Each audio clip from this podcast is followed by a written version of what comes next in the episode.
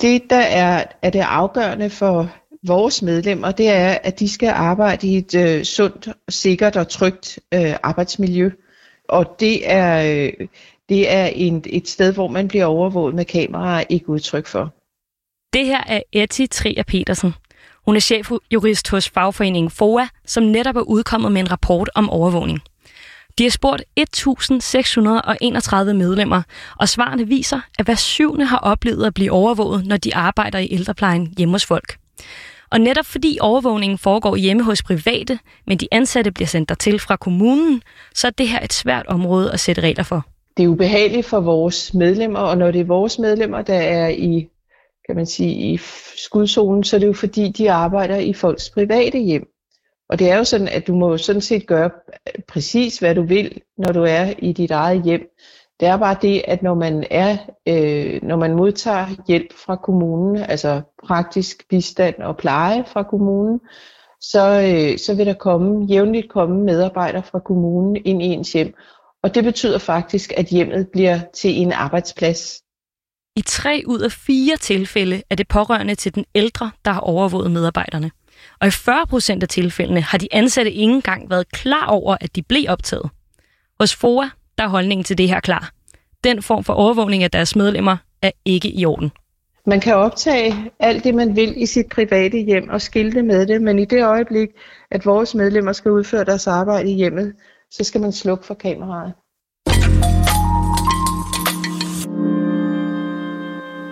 FOA i gang satte deres undersøgelse hos deres medlemmer på grund af en sag, som stadig bliver behandlet hos arbejdsretten i dag. Vi har en sag mod Kolding Kommune lige for øjeblikket, hvor en er, er altså et af vores medlemmer er blevet sygemeldt med øh, altså langtidssygemeldt på grund af det her overvågning. Og den her sag handler om en kvinde, der har fået støtte fra hjemmeplejen gennem de sidste fem år. Hendes ægtefælle har ifølge medarbejderne på stedet troet dem med politianmeldelser og, til, og med at binde en til en flagstang. Og det hele eskalerede, da han øh, til allersidst satte kameraer op i huset for at overvåge de ansatte. Og ifølge Annette Lund, som er seniordirektør i Kolding Kommune, der er den her sag blevet til en konflikt, som faktisk er ret svær at løse. Vi står i en virkelig øh, hårdknudagtig situation, altså det er virkelig fastlåst, og det handler jo om, at, øh, at umiddelbart har borgeren jo ret til øh, i sit private hjem at sætte video og overvågning op. Øh, samtidig har vi jo som kommune en forsyningsforpligtelse, når hans, øh, hans hustru er, er tilkendt øh, hjælp og støtte fra os. Og så har vi selvfølgelig nogle medarbejdere, som har krav på et, på et ordentligt arbejdsmiljø, og, øh, og det er jo ligesom der, tingene er gået fuldstændig i hårdknude og, og ikke rigtig kommet til at gå. I sagen har 30 medarbejdere nægtet at arbejde hjemme hos kvinden i Kolding, så længe de blev overvåget. Og Eti øh, Trier Petersen håber, at arbejdsretten giver forår ret i, at de ansatte godt må holde sig væk, når kameraerne bliver tændt hjemme hos dem. Altså jeg håber jo selvfølgelig, at øh, arbejdsretten vil komme frem til, at man som medarbejder har ret til at nægte at udføre arbejdet under privat øh, videoovervågning. Øh, det håber jeg selvfølgelig. Fordi det er jo det, der har været tilfældet, det er jo, at vores medlemmer har sagt, at de ønsker simpelthen ikke at gå ind og arbejde, mens de bliver overvåget af denne her borger øh, i et privat hjem. Og det håber jeg, at arbejdsretten vil give os medhold i, at det skal man ikke tåle. Annette Lund kan til gengæld ikke helt se nødvendigheden af at skulle lave en regel mod overvågning i private hjem. Men hun er klar på at finde en løsning, hvis det er, FOA siger, at de skal have medhold i sagen. Ej, altså, hvis arbejdstilsynet vil give FOA medhold. Nej, det kan jeg personligt ikke forstå, men, men det er jo irrelevant, fordi jeg kan jo mærke, at det går noget ved dem, øh, og, og derfor skal vi jo have en klar retning på, om, om det er noget, man ligesom skal kunne tåle. Det er jo også det, som FOA søger en afklaring på, og så skal vi jo derfra drøfte, øh, hvis det viser sig, at det skal de kunne tåle, at, øh, hvordan de så kan lade sig gøre, hvad det er, de har brug for, for at de kan holde ud og arbejde i det. Annette Lund understreger, at de også har metoder til netop at håndtere konflikter mellem borgere og ansatte.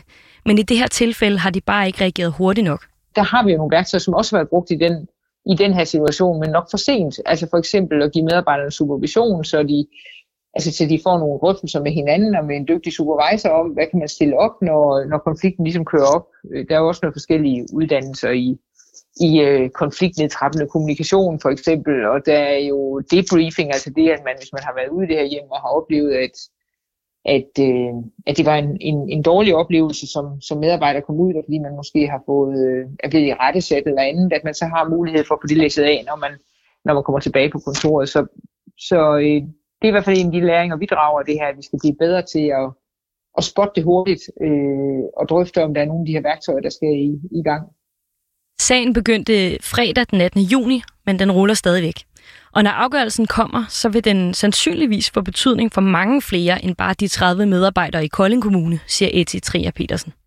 Jeg tror, den får en betydning øh, forstået på den måde, at nærmest uanset hvilket udfald sagen får, øh, så tror jeg, det er noget, øh, parterne vil se på politisk, altså at se, er der behov for en yderligere regulering øh, af det her område. Fordi, også fordi jeg tror, at øh, overvågning er formentlig kommet for at blive, og det er blevet meget nemt for folk at overvåge.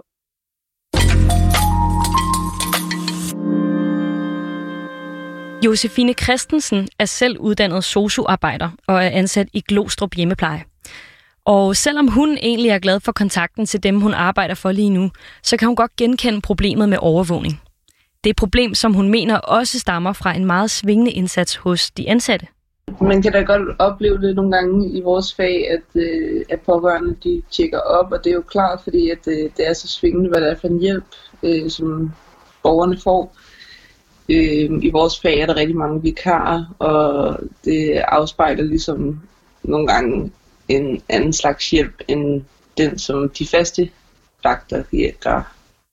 Men at de pårørende overvåger de ansatte som konsekvens, det er uretfærdigt både over for den ansatte og for den, der får pleje, siger hun. Der er selvfølgelig nogle pårørende, som meget gerne vil tjekke op på en, og, og vil også gerne i rette sætte ens arbejde, øh, hvis de føler, at det ikke er blevet gjort godt nok. Og der er også til tider, hvor man er nødt til at bede pårørende om at gå ud og vente, fordi at øh, de gerne vil være med, for eksempel under pleje eller øh, bad, og det er jo ikke meningen, at det kan godt være uværdigt for den, der sidder i situationen at skulle blive set på. Øh, men det kan også være uværdigt for vores arbejde at stå og hele tiden, at, at der er nogen, der står og kigger ind over skulderen. I Josefine Christensens tilfælde er det heldigvis ikke gået så vidt, at hun er blevet filmet, men hun kender folk, som har prøvet det.